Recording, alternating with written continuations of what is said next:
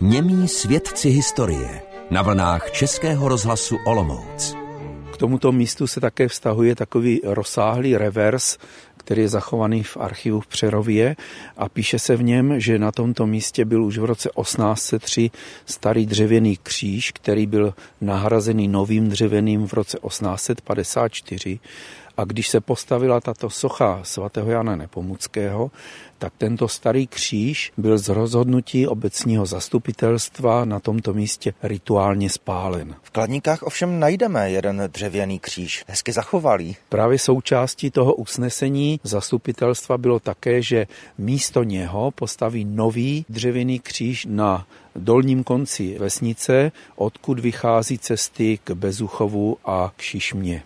Ten kříž potom byl také nahrazen novým, který tam můžeme vidět dnes, pochází z roku 2007, je na něm ukřižování Krista na plechu a pěkná plechová stříška. Už jsme se tady zastavili na vrchním a dolním konci Kladník a pojďme se podívat na náves, které vévodí kaplička. V kronice se píše, že v Kladníkách měli už odedávna zvonek zavěšený na lípě před domem číslo 23 a potom v roce 1848 si postavili pěknou zvonici na tomto místě, no a tu v roce 1922 takzvaně rozházeli a započali se stavbou nové kaple pod dohledem Jana Pokorného z Lipníka. Ta stavba pocházela z Milodarů a svěcení kaple bylo 13. září 1925. Před kaplí stojí socha svatého Antonína. Tak oni jsou tam dvě, je tam svatý Josef z roku 1922 a svatý Antonín s Ježíškem z roku 1938. Na této soše je zajímavé, že se na ní složili Antonínové z obce, jako jistinu dali jenom 50 korun, a to arcibiskupské konzistoři nestačilo, požadovala 200 korun, tak oni nakonec dali 80.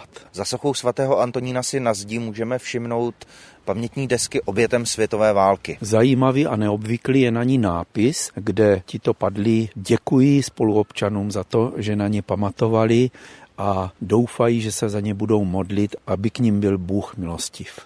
Další neobvyklou věcí v Kladníkách je, že se na návsi pohřbívalo až do poloviny 17. století. Je také doloženo, že v roce 1680 byl v Kladníkách hrozný mor, který prý přinesla jedna hospodyně v kožíšku z Lipníka. Potom upekla chleba mladcům, zanesla jim jej na humno, ale chtěla se pochlubit kožíškem a v tom kožíšku byl právě mor. Mladci umřeli a pak vymřela skoro celá vesnice.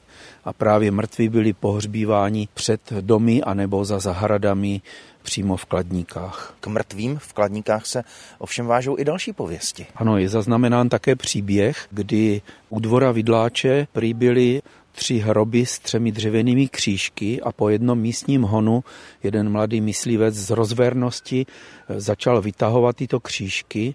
Poté prý se země začala vlnit a chvět a on s hrůzou vrátil křížky zpět a země se uklidnila.